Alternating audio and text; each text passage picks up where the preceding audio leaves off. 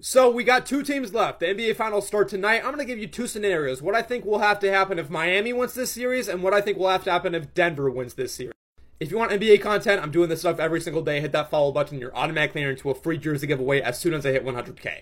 First things first, if Miami wants to win this series, Bam is going to have to play the best defense of his life. Now, before the series, I actually said I like Miami's chance against Denver a lot more than I would have liked Boston's because Bam can get up and down the court a lot faster than Robert Williams can or Al Horford. Also, Bam is lengthy and athletic, and we've seen sometimes he can take the ball up and dribble in the half court, although not as successfully as Jokic, he can still do it, which that puts pressure on Denver. I don't even need to see Bam's offensive production numbers, because that does not matter in this series, I don't believe. Miami can get scoring production from a lot of other guys. They've been doing it all playoffs long, and Bam has gotten hate for no absolute reason when the team is winning.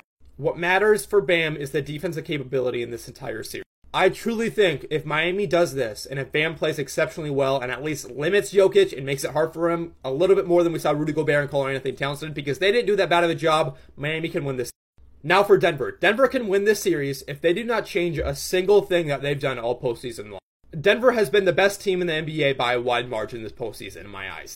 They have the best player in the world. They have the deepest bench out of all NBA teams. That should be a recipe for success in the NBA Finals.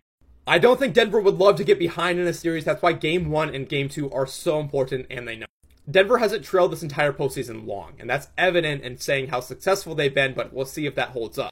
I'm not gonna lie, I can't wait for the finals, and I don't have to wait long because game one is tonight. Short Cast Club